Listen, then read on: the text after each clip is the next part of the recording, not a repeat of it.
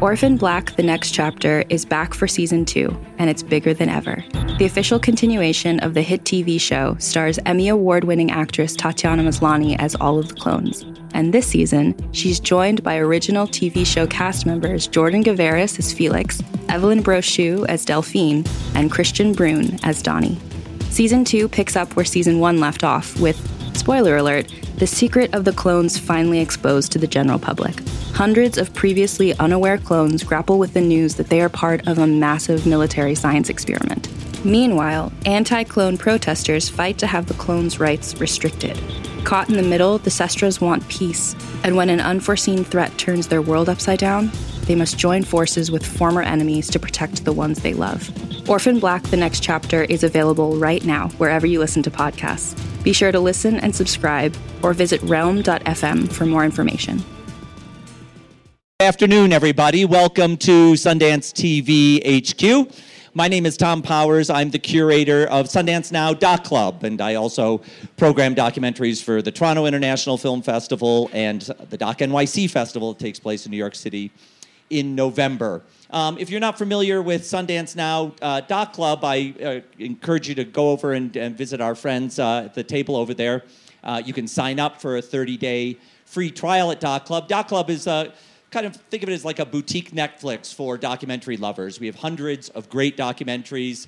Um, we have guest curators like Ira Glass and the programmers for the Sundance Film Festival. Um, and we pick selections of, uh, of our favorite documentaries under themes. Um, we're constantly adding uh, new stuff uh, every month. And if you love documentaries, uh, you'll find a lot to watch and enjoy there. Um, so, uh, this is the third of three panels that we've, we've been doing here at uh, the Sundance TV HQ. I want to uh, remind you before I forget tomorrow there's uh, the final panel. Um, here, the makers of the documentary Finders Keepers are going to be here at noon um, uh, doing a panel. Uh, so please keep that in mind. Um, and it, you know, in a way, when I think of uh, Finders Keepers, it, it continues a theme that uh, that I detected as I was as I was watching a lot of uh, this year's documentaries, um, and that is that is a theme of celebrity and finders keepers. It's uh, it, it's a case of uh, of, of uh, otherwise obscure people who um, are kind of yearning for uh, for celebrity. In the case of the films that we're going to be talking about today, um, it the the subjects are people who attain celebrity in different ways, and we're going to be discussing the ways that. Um, uh, the, the, the challenges and kind of opportunities that come for filmmakers um, when they're approaching celebrity subjects. So, uh, to um, introduce my panelists, I'm going to just bring them all to stage, and then when they're up here, um, I can point out who they are. Come on up, uh, panelists, uh, and join me. Don't be shy. Christine will put you in the middle. Daniel will put you here. Will put you right here. Morgan put you at the end. Stevan. So, um, Next to me here is uh, Brett Morgen, uh, a Sundance veteran. His new film is Kurt Cobain Montage of Heck. Uh, that is uh, later on going to be on HBO um, this year. Uh, next to uh, Brett is Daniel Junge, who made Being Evel, film backed by A&E Indie Films. Daniel's also uh, uh, no newcomer to documentary film. He's made films like Iron Ladies of Liberia and uh, the Lego uh, documentary. Uh, next to Daniel is Kristina Goolsby, who, with her filmmaking partner Ashley York, made the wonderful film Tig about the comedian Tig Notaro. she's the one panelist here who has a living protagonist. Um, next to next to Kristina is Morgan Neville, uh, who's here a couple years ago with uh, 20 Feet from Stardom. He's back this year with his film Best of Enemies about uh, Gore Vidal and William F. Buckley and their famous debates in 1968. Uh, it was just announced today that that uh, film has sold to the distributor uh, Magnolia in, in, partnership with uh, Participant. Um, so we're glad to have uh, Brett here. And then the end is uh, Stevan Riley making his first visit to the Sundance Film Festival with his film Listen to Me Marlon about Marlon Brando uh, tapping into um, some uh, never before seen or heard. Um, uh, archive materials. And uh, in fact, Listen to Me Marlon is going to be playing um, at, right next door at the Egyptian Theater at what time uh, today, Stevan? 2:45. So uh, if uh, if you feel suitably intrigued, uh, you can go line up for Listen to Me, Marlon. So, uh, uh, you know, th- of the things that I want to talk about um, in in this hour, and we may go other places too, but kind of the place I wanted to start is that for a documentary maker taking on a celebrity subject. Um, you know, in one ways, they have a, uh, a terrific advantage in, uh, in reaching audiences because they're dealing with a, uh, a known subject. And uh, I think sometimes documentary filmmakers who are working on, you know, more obscure subjects feel a little envy for, uh, for filmmakers who are working on, um, on famous uh, subjects.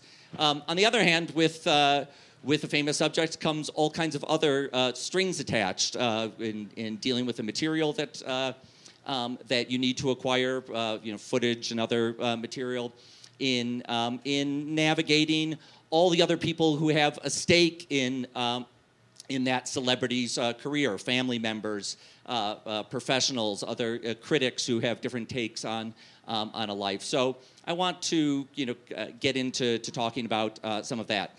To start off, I, am going to ask each filmmaker to um, to just give a little bit more of a description of your film and you know, each of you, I think, um, had an opportunity in making this film of access to something special, either access to uh, special material or, um, Christine, in your case, access to uh, the, the person herself, Tig Notaro.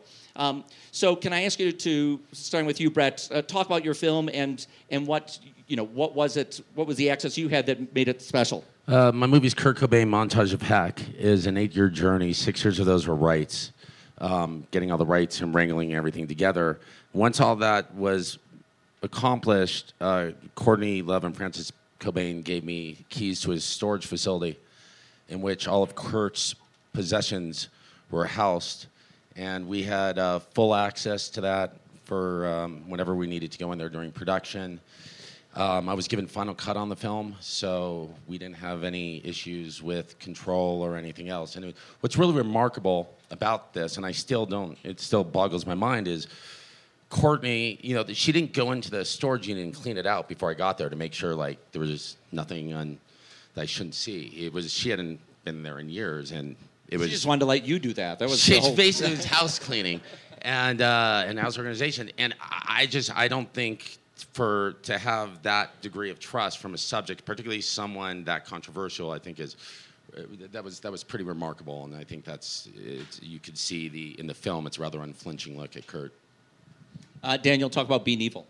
So my film is about uh, Evel Knievel, who was a childhood hero of mine, childhood hero of, of, of a lot of, uh, particularly men from my generation, but a man who was not always terribly heroic at times. Um, and uh, the film was predicated on access to a guy named Shelley Saltman, who was Evel's uh, promoter, who he beat up with a, with a baseball bat, an aluminum baseball bat. And that, uh, that really precipitated the end of Evel's career. So, our, in many ways, the tone of the film, or the tone of part of the film, was, was uh, dictated by that. That was the access that started the film. But then we also had the buy in from the family, from the Knievel family. And so, I'm sure we'll talk about this more, but we kind of uh, vacillated between those the two poles that you might see there in terms of tone. Kristina. Uh, my film is Tig, about the comedian Tig Notaro. Uh, you may have heard about her journey. She uh, had uh, experienced in four months a series of tragic events. She got a C. diff, which is a, bacterial infection. She was losing a pound a day and nearly died. Um, after that, she received a phone call that her mother had fallen and was not going to live, so she had to fly while she was physically ill, go be at her mother's bedside as she was dying. Then she came home, got out of a relationship, and after that, found out she had breast cancer in both of her breasts. Uh, she ended up doing a stand-up set about that, and it made. She woke up in the morning, and it had gone viral overnight because people were tweeting about it. Uh, we follow her journey as she is uh, becoming incredibly famous while she's still grappling with a physical transformation, dealing with cancer, the loss of her mother, and uh, potentially falling in love. Morgan my documentary is called Best of Enemies. I did it with uh, partner Robert Gordon. And um, this is an interesting process for a documentary. It started with a bootleg copy of debates between two public intellectuals, Gore Vidal and William F. Buckley. And uh, Robert called and said, I just went to a museum and they showed this bootleg tape of these debates. And everybody stayed afterwards transfixed and argued for hours. And I said, okay, that's interesting. Do you want to see him? I said, of course. And um, and I immediately saw that there was something something big here. I mean, not only do you have kind of two towering figures in America, um, but it's a way into their stories, and it's also a way to talk about media and the potential of media, um, both good and bad. And the film really becomes kind of a cautionary tale about media told through these two figures. So, Stevan, talk about Listen to Me, Marlon. Uh, yes, so Listen to Me Marlon um, came about two years ago. I was approached by Passion Pictures, um, one of the producers there I've worked with a few times, to uh, he asked me, would I like to do a documentary on Marlon Brando? And we were already in touch with the estate, who, um, who coincidentally at that very time were just unpacking all the boxes that had been in storage for 10 years since Marlon's death. And, um, and all this material was coming to light. Um, and so I was obviously fascinated by seeing you know, what exactly was in there, and I thought how amazing it would be if we could um, ever even imagine to uh, tell a story on Marlon Brando entirely in his own words, uh, especially given the fact that he never gave those interviews during the course of his life, and he was um, famously very secretive, incredibly private man, obsessed by privacy. So, um, uh, so the, that, um, that was an ambition initially, and when and the, the, the next problem was tackling 300 hours of material which we had, which was fantastic. Um, so the film is composed entirely of that. It's all in Marlon's own words, and it's um, something like a stream of consciousness. You know, you really, I really wanted to make sure that people felt like they were right inside Marlon's head, and the question always remained, who was the real Marlon Brando? And um, I hope in the course of watching the film, that's revealed because who better to tell the story of that enigmatic and complex character than Marlon Brando himself? So all of your films go to some pretty tough places uh, uh, with your subjects. These are no one would call any of these films a hagiography uh, of your subjects. Um, you Brett, you talked about having uh, uh, editorial control, and I take it you know uh, all of you had you know some form of of editorial control. Um, but but nonetheless, I'm, I, I imagine there's still some kind of you know push and pull there with wanting to represent a subject that feels true to you, um, and, but having to navigate strong feelings that might exist with you know, family members or other people who you're kind of dependent on for, for getting material. You, you, you probably don't want to make a film, or, or there be consequences to making a film that family members are going to be denouncing uh, if, uh, if, you, if you go off. Can any of you reflect on the, you know, the, the, the kind of tension that exists in that place? Well, I, I'll, I'll start um, with with Kurt. Uh, nobody, you know, um, the the idea was not to sort of um, put him on a pedestal or bring him down. It was to look him in the eye and to take a really honest look at it. And it was really important to both Frances and I. And we felt that we were the only two to tell the story because if the mom told the story, she would have it look one way, and if Chris told the story, it would look another way. And because we weren't, as Frances said, you know, she's the only Cobain who she didn't know Kurt um, and could look at it more objectively. Um, for me, the hardest part was when I showed the film to Kurt's mom and sister, and I said to Wendy before the screening, I said, There are things in this movie that no mother should ever have to see of her son. And there are things in here that your son would not want you to see of him. You know, being having sex with Courtney and um, being really, uh, really messed up on heroin while he's taking care of his daughter, and some just terrible imagery. And um, when the movie after I screamed for them, it was really tough, really tough. I mean, it was the harshest, the hardest reaction I've ever experienced in my life was Wendy Cobain at the end of the first time she saw the film. She nearly lunged at me, and um, and I had a talk with the sister, and she said, you know, and I got very close to Kim when we were making the movie, and she said, you know, man, she said, you know, my brother was so embarrassed of his heroin use, and you know, you really think Kurt would want people to see him looking like this. And I was like, you know, Kim, you, the one thing you've always told me is that Kurt's worst fear was that he would inspire other kids to do heroin. And I said, I hadn't thought about it until now because I'm not a social issue documentarian. But the reality is, not only is this not romanticizing heroin use, it's almost demystifying it in a way. And, um, and as a result, maybe there's a kid out there who who's like smokes pot, likes to do a little toot, drink beer and shit, and they'll be at a party and someone will be like, hey man, you want to do some smack? And they'll be like, no man, I'll drop it there. Because that was me with Christiane F. You know, I don't know if you remember that film, Christiane F. from like 1981. It freaked me out about doing heroin, so I stopped there. And I was like, what better legacy would there be if, uh, just hypothetically saying, through this film, one person decides not to do heroin. So 20 years after his death, what if Kurt's legacy is to save a life rather than sell a million songs? And knowing Kurt, I think he would choose to save a life than to do songs. It was also, very quickly, really important because I think for 20 years, Kurt's been associated with heroin chic. And it has been romanticized and it has been mythologized because we've never seen what it looks like. And so it was important, I think, to sort of demystify it and to also see his struggles and what he was struggling with. Um, so, It's a great film, by the way. I love your film. Really. Um, we, we certainly had a dynamic with the Knievel family as well. Um, and, uh, you know, when, when we did send a link for the film, we, it was viewed immediately five times. Uh, and we got some strong notes on it. But I don't think that that, I think the, um, what was probably a, a, stronger dynamic was within our own team, those of us who grew up with Knievel. And this, some of this is conscious, some of it is subconscious, uh, especially dealing with someone who's heroic to you as a child. That, that um, you know, the, the, uh, you, you, talk about succumbing to hagiography. I, I, think no film is that more possible than Evel Knievel because the, the, we filmmakers felt so strongly about him as a child. And then I think that once you get into somebody's life and you, you the, the farther you dive into it and the less perfect you realize they are, as a filmmaker, sometimes you find yourself pushing to the other end of the spectrum. And uh, thankfully, there were, there were voices on both sides of the aisle during production, especially during post in our film, that hopefully had us going down the middle, we hope.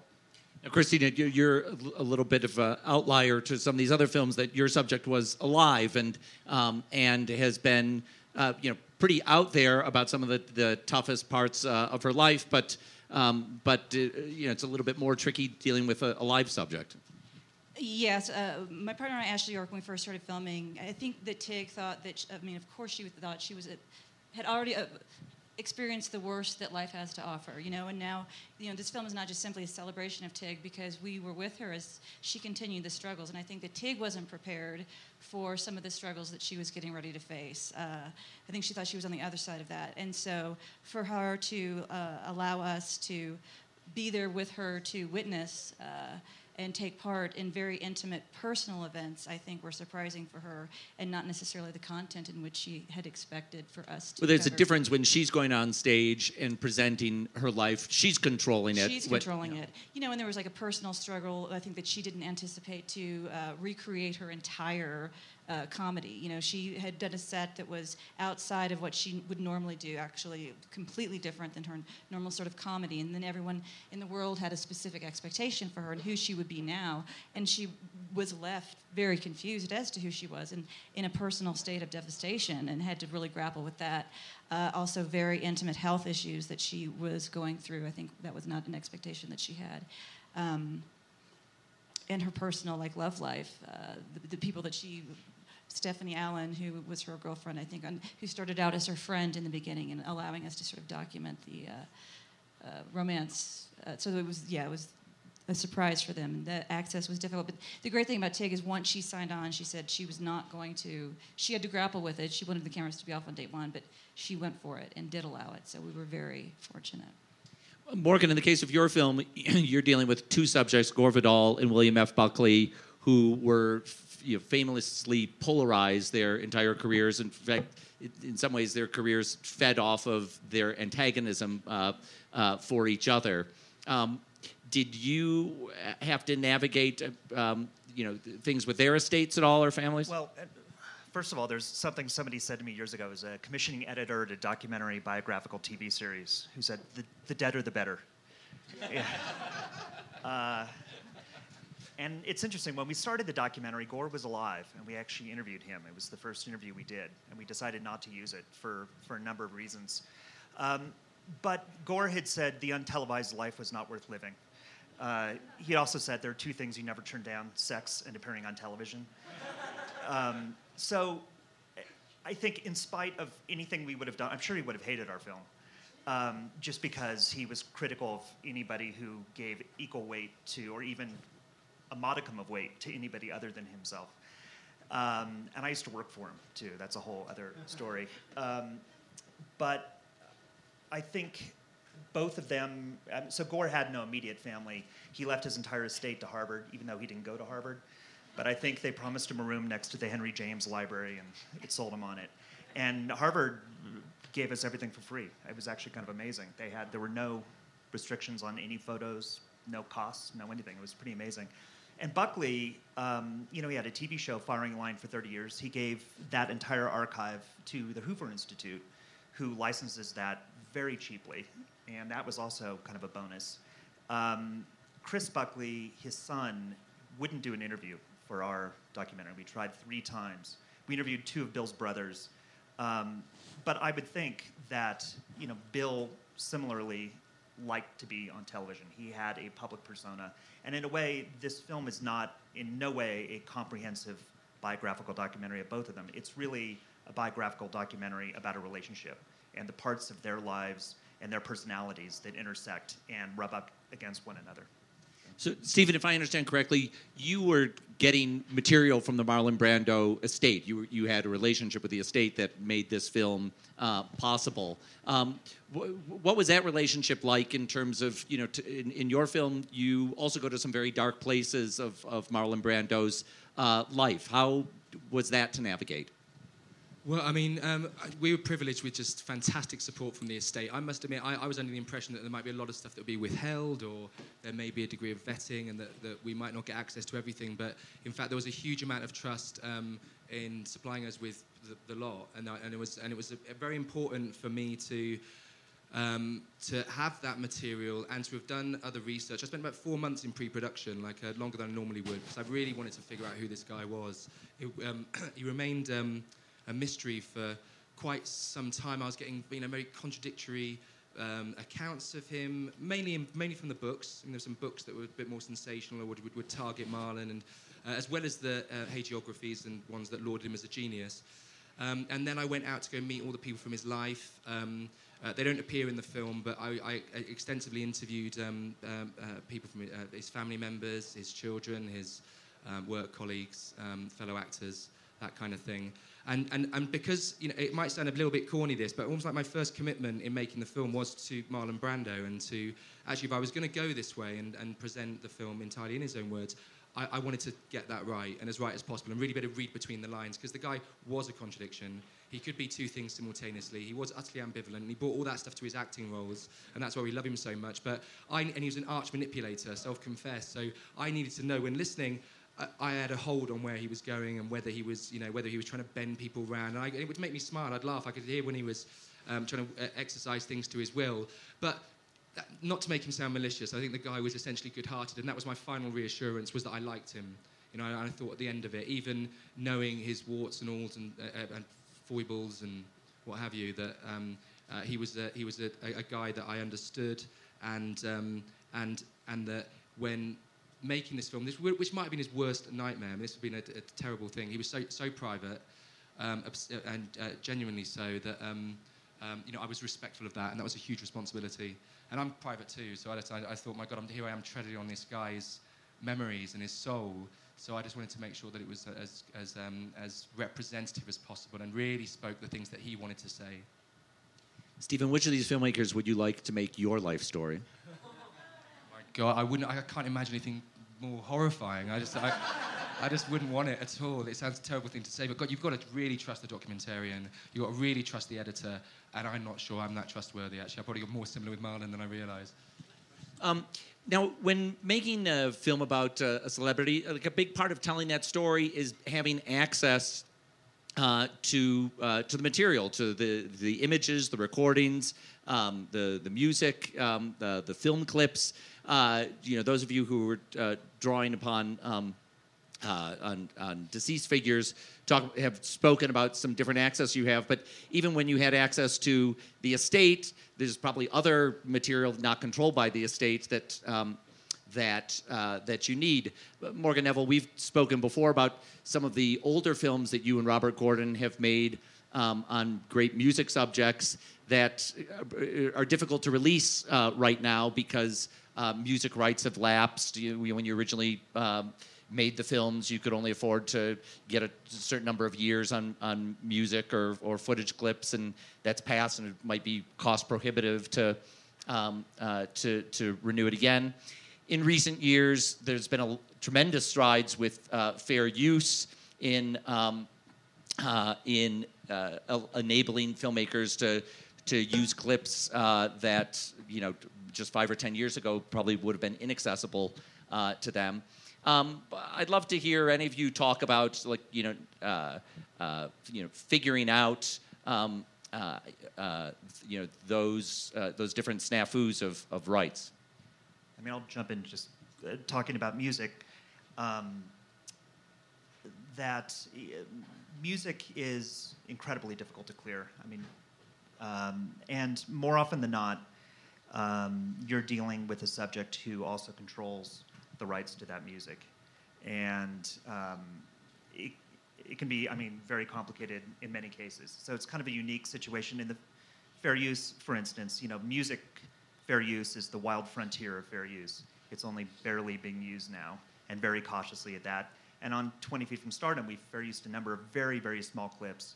And I received many lawyers, uh, many letters from lawyers about those. Each of went, each of which went away eventually when we presented our case. But you know, it's still dangerous to do any kind of use with music. And so you're in a quandary oftentimes between um, trying to make a film about a subject who controls rights that you have to have for that. And um, sometimes you get artists or estates uh, brave enough, like the Cobain estate or like Metallica, who will let go of that. But more often than not, when you see a big band doing a authorized documentary, which is many of them, uh, there's always some sense of control. Uh, Stevan, in uh, Listen to Me, Marlon, you drawing upon a lot of uh, film clips uh, of, of Marlon Brando to, to capture his acting peaks. Um, can you talk about how you, you worked on that? Well, originally we were um, hoping, or the thought was, because I mean, obviously there's a lot of there's a lot of film clips from ev- all the studios that Marlon worked with in the film, and we were thinking, my God, this is going to be crippling. I'm not sure that this is going to be in anyone's budget. Um, so the thought, the thinking always there was that we would go for fair use. Um, but then, as the kind of the legal things started to surface, it was just more and more obvious that we had to seek clearance on, on, on all these clips, and that was this was quite late. So um, it took a lot of. Uh, that day must have sucked. So well, actually, well, thankfully, I didn't have to deal with that. So, so, so John got directly involved. John, John Battsek, the producer, and he was phone bashing at that point, just trying to get in touch with people directly, and literally just begging and saying, "Look, we really need this. It's an important film, and um, uh, and look who else is involved." And actually, and the good thing was we actually had a fair, uh, a favourite nations clause at that stage. So we got the the, um, the, the the clips in at really competitive rates, and everyone started to buy in on that basis.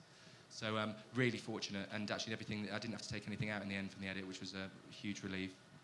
Uh, Daniel, you're drawing on all kinds of different uh, clip sources. Evel Knievel was big on uh, ABC's Wide World of Sports, and uh, uh, uh, and you know I feel like you must have also been drawing on um, footage that isn't as easily accessible as like an ABC news library, but but other weird places. Right, and the the news, the ABC news library is accessible, but that's our, the single biggest line item in the entire budget.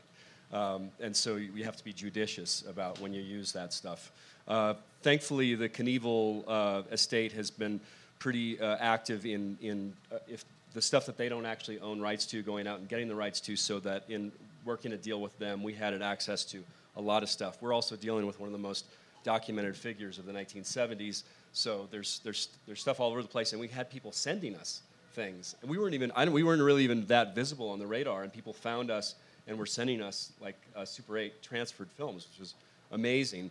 But uh, at the end of the day, there still were some pieces that we wanted to use that uh, the cost was prohibitive, and, and we did fair use some stuff. But I think there's a pitfall that I learned on this film in fair use that, I mean, as filmmakers, we want to be impressionistic. I mean, fair use is to is strictly to exemplify what is being spoken at that time. And uh, you know, as filmmakers, we want to we want to be impressionistic, and anytime you you do that, you're you know you're you're going to wreak havoc on on your fair use lawyer. So um, we did fair use a lot less than I, I think we could have. Uh, Brett, uh, you know, from the outside, someone might look at your project and say, "Wow, this is a you know fairly big budget for a documentary. You had access to the uh, Cobain estate. You you must have had it made." But uh, I assume that there, uh, you must have been drawing on uh, stuff that was more difficult. Uh, there was nothing easy about this film, but um, I just looked at my colleague over there. It's like, oh, yeah, it was really easy, right, James? Um, I- the, the, the, I would say the there was a moment when I mean, after six years of like legal wrangling, and when I got the keys to the storage facility, the facility had put everything out, all of Kurt's stuff laid out, and I walked in the room, and I was expecting Raiders of the Lost Ark. And I go in this room that was about this size, and there's like eight boxes on the. Th- I mean, I was like, "Excuse me, um, where is everything?" And they're like, "Oh, this uh, this is it." And they, looked small. Maybe there were 15 boxes, but looked really small because it was in this room. I was like, "Oh fuck!" Like, what did I get? We had sold the film already, and I was like, "Oh, I'm, fu- I'm fucked." And uh, and but as we started to open those boxes, the first box I opened had 108 cassettes and uh, nobody had heard those cassettes. And those cassettes were pure gold. So that that was that was uh, that was that was pretty remarkable. What was your question, Tom? There's Well, I, the, the question was about other source material. So oh yeah, a quick story, quick story. So we saw we had that stuff. I'm like, all right, we're gonna we're gonna work with this. We're gonna work with this, and you know, and then I don't know how it happened, but some guy showed up in my studio, and he said, I have a tape. He said, um, I haven't seen it. It's a Hi8 tape, so we had to like go find a Hi8 tech. And he said, I, I, I think there may be something of Kurt and Courtney. I don't have an A player. I don't know what's on it. And we put it in. And if you've seen the movie, it's the majority of the Kurt and Courtney home video stuff before Frances is born, which to me is the best stuff in the movie. I mean, it's just, it reveals the side of Kurt and his relationship with Courtney that has never been seen by anyone. And um, the hardest part when he was doing it was trying to act like I wasn't that into it so he wouldn't rape me on the cost. So he's putting on. I'm like, huh, it's good. It's good. It's good. I mean, meanwhile, I was like, going, holy shit. And, um, and so that, and, and I think having Frances Cobain's name involved in the production, because, you know, a lot, a lot of people are scared of Courtney. And so, um, so that you know a lot of people hoard stuff all these years because they didn't want it to be associated with her. But for Frances it was a sort of great unifier. And we got a lot of a couple little extra pieces. Uh, Kristina, in your film, there's a, a kind of uh, key scene where you, you're filming in a comedy club that uh, I think it says in the film normally doesn't allow uh, uh, the taping, the video uh, taping, um, and uh, you know, and it would. It's a moment that you kind of would hate to miss um, on camera. Um, can you talk about the negotiation for that scene? Uh, well, yeah, th- that's Largo, who people from Los Angeles know famously does not allow videotaping. There's like a 20 minute speech before any and every show that it, all cell phones must be put away, turned off if they see you holding up thing, or you'll be immediately kicked out. Um, there was an audio recording of the original set at Largo that Tig had done that went viral overnight, but she was planning a one year sort of return to stage, and that's what she worked on all year uh, to, to redefine her comedy, um, to go back onto that stage. So we had to work and uh, develop a relationship with Mark Flanagan. Uh, it's important to him for the experience of he he owns the club and it's everything to him, and he doesn't want his audience to feel as though you know there's e- ever cameras or to you know change the experience at all. Um, and it was just you know he and Tig are very close, personal friends. Um, we just had to really speak to him and beg him and let him know the importance. And we didn't get it for a long time, and we were incredibly nervous and scared. Um, and there were certain restrictions that we had that night, but ultimately we were allowed access to to secretly film the return to stage at Largo. So it was quite a blessing. I want to ask you, for those of you who did interviews uh, in your film, what was the what was the toughest interview you had to do? And I I wonder if you can just kind of take us into that moment of you know there's a hard question that you have to ask uh, someone that you know maybe could be an interview ending uh, question, but you've got to ask it. Um, s- s- tell me how that every went. every subject we interviewed, but certainly Evel Knievel's wife. I mean, Evel boasted to have to have slept with over a thousand women in his life, and and uh, was certainly n- not ashamed to boast of it while he was at the peak of his career, married to. Um, yeah, it was tough. It was a really tough interview, and uh, I guess we, we worked our way up to the we worked our way up to it, and I just felt her out, and I could tell over the course of the interview that she wanted to be brutally honest, and every time that I was trying to finesse it, she was the one who was going for the for the jugular, and so you know we just we just asked about it, and and she was very brutally honest, and you'll see in the film she says she pauses and she says, I didn't like him, I didn't like him, and uh, that was that was the single most difficult moment in making this film. There, uh, the, the, not this film I just did, but I did a film on the Rolling Stones a couple years ago called Crossfire Hurricane, and we did um, I did 85 hours of interviews with the guys, and I remember the, the, the biggest advantage was knowing that because we were doing a movie, if I there were questions they weren't going. It, it's like we were making the movie, so I could ask them anything I want. Because if a journalist said to them, you know, uh, you know, uh, how did you feel when uh, when Mick fucked your wife? You know, someone could get up and walk out, but they couldn't get up and walk out because we were in it for the long haul. And that was like a really liberating experience, knowing that they really can't stop the interview, so you can sort of push it. So I think when you have those sort of engagements with the subjects, it's it's, it's certainly helpful. I mean, by far the most difficult interview on our film is one we didn't use, and it was Gore. And uh, it, it was one of the most surreal experiences I've ever had as a filmmaker. Uh, Robert and I went up to his house in the Hollywood Hills. It was straight out of Sunset Boulevard. He, we were ushered into the living room. We set up our lights. And at the appointed hour, Gore was wheeled in in his wheelchair. It was very late in his life. He was in chronic pain. And he wouldn't make eye contact with us. And he just kept his head down. And um, after a few moments, by means of small chit chat, uh, somebody said, Oh, my uncle was served in the Aleutian Islands when you did during World War II. And he said he could never stay warm. And Gore looks up for the first time with like lightning bolts shooting out of his eyes and said, I had my rage to keep me warm. And, you know, from that moment on, we knew we, knew we were in trouble. And, uh, and then we started asking him about Buckley. And it was kind of akin to torture for him to have to talk about Waymat Buckley. And we had a very long three hour interview that was the most contentious interview where he would he wouldn't speak after certain questions. He would um, accuse us of being Buckleyites. Um, just incredibly hostile. And um, so they usher him out of the room after three hours. And uh, his manservant comes in and says, Would you like to have drinks with Mr. Vidal? And we said, Of course. We, we're here, we've gone this far. Um, so we put away our gear. He ushers us upstairs, and we think we're going to go into a sitting room. And instead, we're ushered into Gore's bedroom. And Gore's in bed. And Gore said, uh, Please sit down. And there are no chairs in the room. So we all sit on Gore's bed with him. And they bring in scotch for all of us to drink. And we sat around on his bed for a couple of hours talking. And he was a completely different person, you know, completely, I'm not going to say warm, but, um, you know, much wish you more had a camera running for that. Exactly. Um, well, actually, I was fortunate in this on this occasion that I didn't have to shove a camera in someone's face or um, or uh, microphone because I just all the early interviews I did, I sort of uh, purposefully went there and um, and uh, just uh, didn't even, uh, just took my iPhone. And I'd, I'd ask, do you mind if I type in a few notes on occasion in, into my iPhone? So everything was very intimate and personal. Um, uh, even on matters that were very difficult to talk about, obviously um, there was the tragedy in Marlon's um, household where um, his daughter's boyfriend was shot by his son, uh, Christian. And then later on, there was the suicide of his daughter, um, Cheyenne.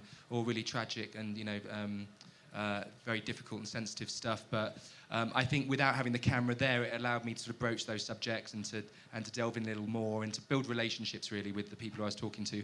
The, the most difficult interview, though, I must admit, and again, it was without a camera, but I was just felt very sort of. Um, I'd never get. Uh, thankfully, I don't get too starstruck. But I was I was sitting with Harry Belafonte, who was very good friends with Marlon, and Harry was. Um, Uh, just I mean, I, I just never experienced the kind of the sort of the, the presence and the gravitas of someone quite in the same way. But he just sat opposite me and just folded his arms and just let me sort of like bumble as much as possible to sort of give me enough, uh, enough rope to hang myself with.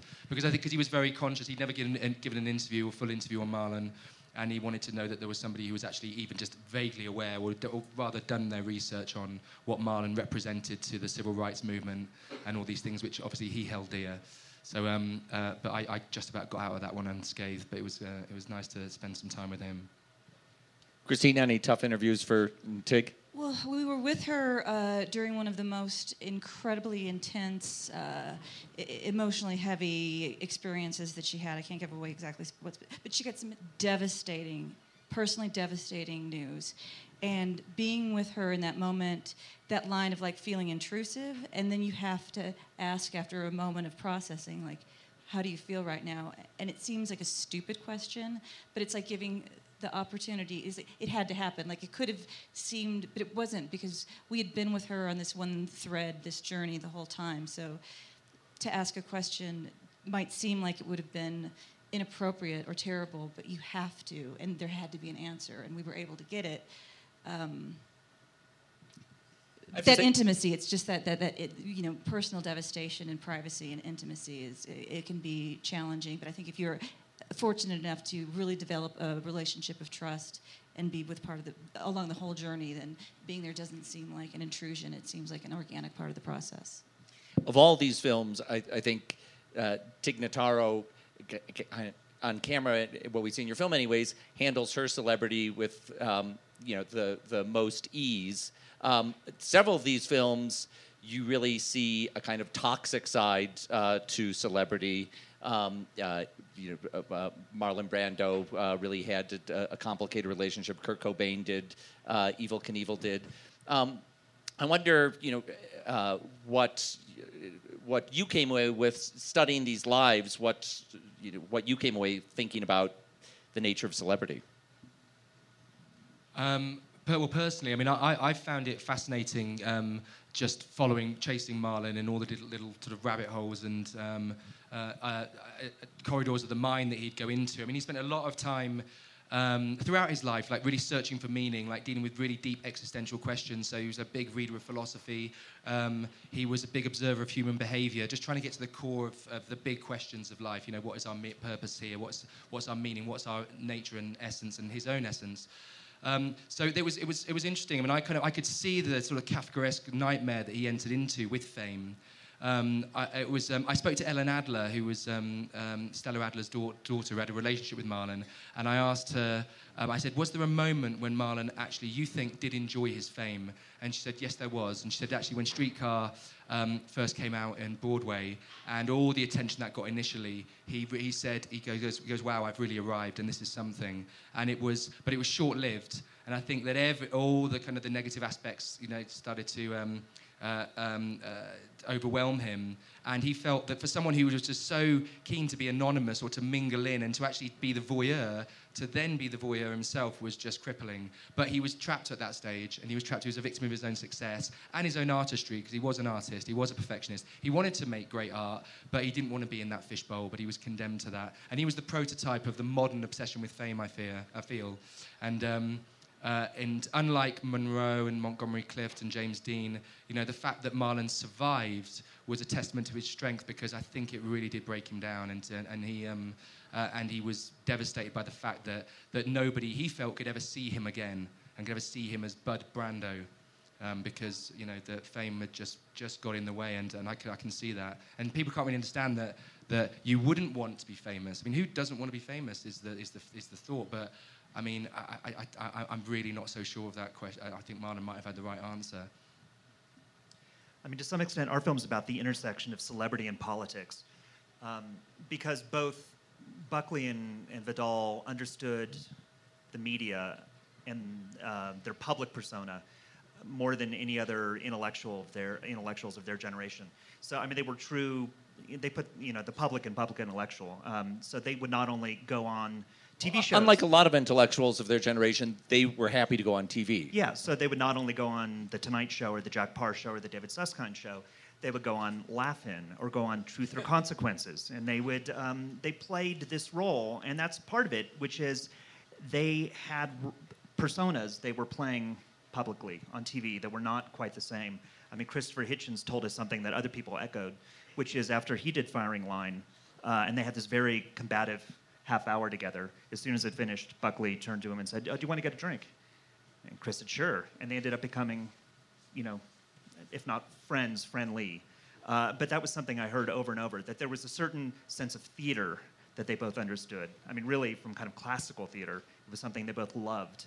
And I think they were really kind of playing that role to further their own agendas. And you know, in our film, uh, Tig's fame sort of we, we're, we're capturing her become famous on camera at like the most vulnerable time of your life. Like, you know, she's got a photo shoot with Elle like three weeks after her double mastectomy. You know, and she's and she's like, there's a moment in the film. She's like, oh, I've got cancer. Let me take your picture. She's going through the loss of her mother, and it's stressful. You know, all these phone calls, and all of a sudden you find yourself thrust in this light, and you're still so incredibly vulnerable. Um, didn't look like a lot of fun to me. It looked like really stressful and scary. And how do you, you know, it takes a lot of strength to be able to stand up and like not be taken down by all that pressure.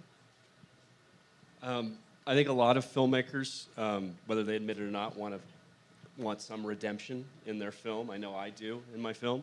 And we were dealing with a figure who, as a man, uh, there were certain things that were really tough to redeem. Um, although he did, he did make strides in, in his last years. Um, so, in, but the, the redemption in the film, if there is redemption, is hopefully in what he gave what he gave us. And so I don't I don't purport to our film being an incredibly deep film, but to the extent it is, it's a rumination of what we need from our, our heroes, what we what we take from them, and and if they if they really if they're the kind of person who pushes the edge, you know, then when they go if they do go over that edge, are we is it right of us to condemn them for it? And in an interview. One, uh, one of our interviews, I said, you know, we all love Mike Tyson until he bites someone's ear you know, and then he's reviled. And of course, Johnny Knoxville, standing next to me, said, "I still like Mike Tyson." Uh, but uh, I do, I do think um, the redemption in our film came at looking at what this man's given the world, even though he was a, a less than perfect person. Uh, Brett, you've gotten uh, close in your films to a lot of different kinds of fame, from Robert Evans and Kid Stays in the Picture, the Rolling Stones, and uh, and now uh, Kurt Cobain. Um, what are your reflections on on that? Well, Evans, of course, embraces fame and uh, is one of the great self mythologizers of the you know 20th century. So clearly, there's a man who, you know, when he would go to the set, he would make sure he brought a photographer with him. And so, um, you know, when he said that, he, you know, he produced all these movies, that he was head of production at the time. I mean, you literally you go through the archives, and there he is arguing with Roman Polanski, and so he was had a great sense of history and embraced it. Uh, and also to the point, I remember when I first met him, I said, uh, I said "Let's go out to dinner," and he said, uh, uh, uh, "Never go." I said, what, what do you mean?" He goes, uh, "He'd he'd been recovering from a stroke. Uh, can't let anybody see me like this. Said, in this town, if they see me like this, I'll never work again." And if you can't hear me, that's what it was like when. What? What was that? Um, and so, so Bob obviously uh, understood the whole. The Kid Stays in the Picture is about image. It's a movie in which a guy gets his career because he looks like someone, and then loses his career because of his image gets tarnished and then you know so it's all about image making. Uh, the, the stones obviously that was a big part of it and the, the, how they sold that image out to the world. So they were very conscious of it. Kurt i mean it's the, everyone knows. It's uh, you know if you if you don't feel good about yourself and you have a, a, a negative self-image um, and everyone in the world is worshiping you it, it doesn't make you feel any better. And I think in the case of Kurt Cobain, if he never was famous, um, it, it had an immediate, it had a serious impact because his child was taken away from him. And if he was an anonymous person, that would have never happened. And so that had major life consequences, severely. Uh, we have time to take a couple questions. Uh, we'll bring you a microphone. Uh, bring this gentleman here a microphone. Uh, were there any surprises? I mean, like when you were going through your source material or filming your subject? Now we'll turn on your microphone. Okay. Is this better? No, but just speak Were there, loudly. okay. Were, were there any surprises? I mean, like when you were going through your source material or filming your subject, did you come across anything that uh, about your characteristics about your subject, uh, subtle or not so subtle, that sort of surprised you? You weren't really expecting. I mean, one thing I just thought of is uh, I actually went through Gore's papers at Harvard, and in these debates, he has these incredible bon mots, these incredible insults he's coming up with. And I found the actual papers he had in his lap during the debates, and he had pre-scripted pages of insults against William F. Buckley. Some great ones he didn't use too, um, but that told me a lot about Gore too. Kurt spent a lot of time by himself, and um, and he rec- he was recording all the time, and nobody ever went through those tapes. So when we started going through those tapes, I mean, there was an audio autobiography that Kurt made that he performed. Nobody has any idea when it happened, why it happened. I later found a, a journal where I could see that he wrote the story out before he performed it, but it's the story of how he lost his virginity and essentially the story of the, the clue to what happened to him in the end is is immersed in the story. It was like Rosebud. And so that was powerful. And we found every day was like we found Kurt singing a Beatles song. And I loved her. Nobody had ever heard it. And I would ask everyone around him, Do you guys ever because he was that's what he did all day. He just would record shit. And nobody had ever sort of gone through it. So every day was like discovering we you know, we ended up with fifty hours for her Cobain music and just just amazing shit when you're like put on headphones and you don't know what's next because they're not labeled. So you just put the tape on and then like suddenly you're like transformed. Like there's this if you've seen Montage of Heck, there's a moment where Kurt is writing a song and the phone rings and you hear him walk across the apartment and he you hear him go, Hello? No, she's at work right now. Um, okay, thank you. Bye. And it seems really simple, right? But part of the story was Kurt's girlfriend was work, would go to work, then they didn't let him sit around and record. So, like, when I heard that little thing, it helped fill out this larger narrative picture and, you know, literally was like, we can construct a scene around this. And so I think every day when you're dealing with archives, it's, it's, it's, Yeah, we had the same experience because we had uh, tapes that were recorded by Shelley Saltman when he was on the Snake River tour with Evel, because he was writing he was writing an authorized biography, and uh, there's some pretty vitriolic moments in those tapes, uh, some pretty off-color jokes as well, and uh, I don't I think the the amount of vitriol surprised surprised us, and we actually didn't put the worst stuff in the film because we just it was some of it's pretty vile. Um, but I think for me, the most surprising thing was that the people that loved uh, this guy the most were, in fact, sometimes the most honest about the warts and all. Uh, and but then the, the people who had the most uh, to hold against him after all these years were the most forgiving. Uh, and I don't know what I don't know if that's just the palliative uh, effect of time or Evel's character, or if that just talks about how, how we are as human beings. But it was that that that surprised me the most. I think the surprise in my film just came from being with someone who is so protective and and and and you know has this image and is this professional character and is a very private person. And like I said at the beginning, it was like, oh, the struggle's over. I'm on my way up. When the shit hit the fan and things got super difficult or very intimate and very personal, uh, that we were allowed to continue to be there uh, on that ride, and the vulnerability and openness that was uh, that was shown is astounding. Um, I think that her fans and people who don't know her at all, um, there's just some uh, so many messages and so many incredibly intimate moments that occur. That was a, if you would have told me on day one that some of the, the events and some of the things that occur on film happened, I wouldn't have believed you, and I'm sure Tig would have not agreed to do this film. Stevan, any uh, s- s- uh, discoveries that stand out for you?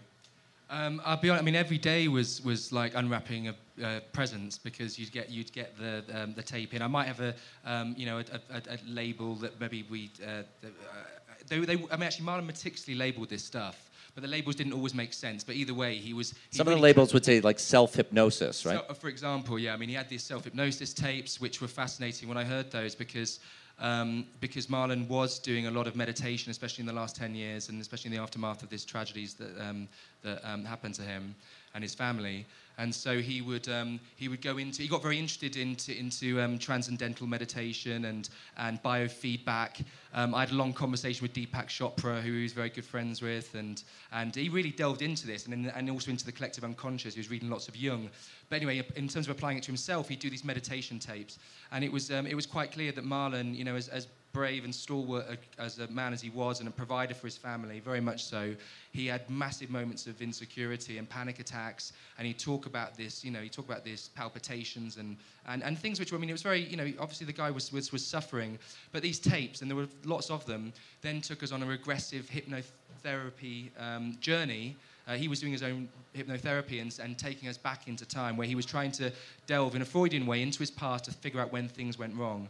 So he t- he's, t- he's t- telling a history while he's telling himself to calm down and to breathe deeply and to do all of these things. And it's a nice, it, well, it, was narratively, it was, it was it, it, was very helpful in terms of allowing us to go back to these hiding places that Marlon called them and to, to, to, to check out these, um, uh, the, the, the, source of his insecurities and to figure out the, um, the bad habits, which he, th- he thinks we all collect in the first 10 years of our life, but Marlon more so because he'd had, he came from a very um, disruptive household and um, uh, his, both his parents were alcoholics and, and, his father used to beat his mother and all, all, all sorts of um, you know, troubling stuff that Marlon was dealing with in these hypnosis tapes. But I mean, that's just one thing. There was, I mean, all, he always surprised. I mean, he was very, very humorous, very interesting, and and uh, yeah, I, I, I could, I, I, won't go on, but there's lots of stuff. As I said before, listen to me. Marlon's playing at the Egyptian Theater in about an hour and 45 minutes. Uh, we're out of time here. I want to remind you tomorrow, uh, be back here at noon for a conversation with the makers of Finders Keepers.